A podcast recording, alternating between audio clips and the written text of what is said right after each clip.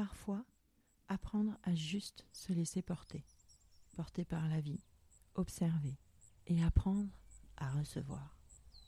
Recevoir des apprentissages, mais aussi la sagesse de la vie, la beauté du monde, de la nature, la pureté des animaux, l'enivrance des plantes, la douceur du vent, la délicatesse du soleil levant, la tendresse de la terre, la fluidité de l'eau.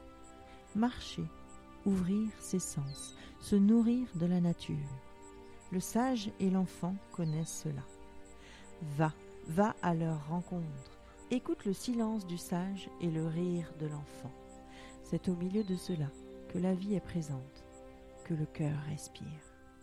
Laisse-toi tomber dans l'herbe, pleure tes doutes et tes peines. Écoute le cliquetis de la rivière et danse, danse la vie, danse l'amour, danse la mort.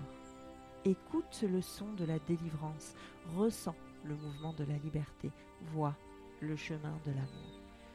Vivre, c'est ressentir. Vivre, c'est respirer. Il y a ce mouvement d'acceptation de l'inspire et il y a la mise en mouvement de l'expire. L'homme pénètre, il expire. La femme accueille. Sois les deux, l'un nourrissant l'autre. Laisse entrer pour mieux laisser sortir. Donne pour mieux recevoir et reçois pour mieux donner.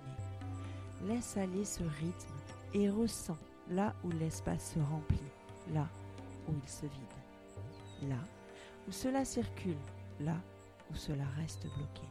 La vie est un mouvement perpétuel.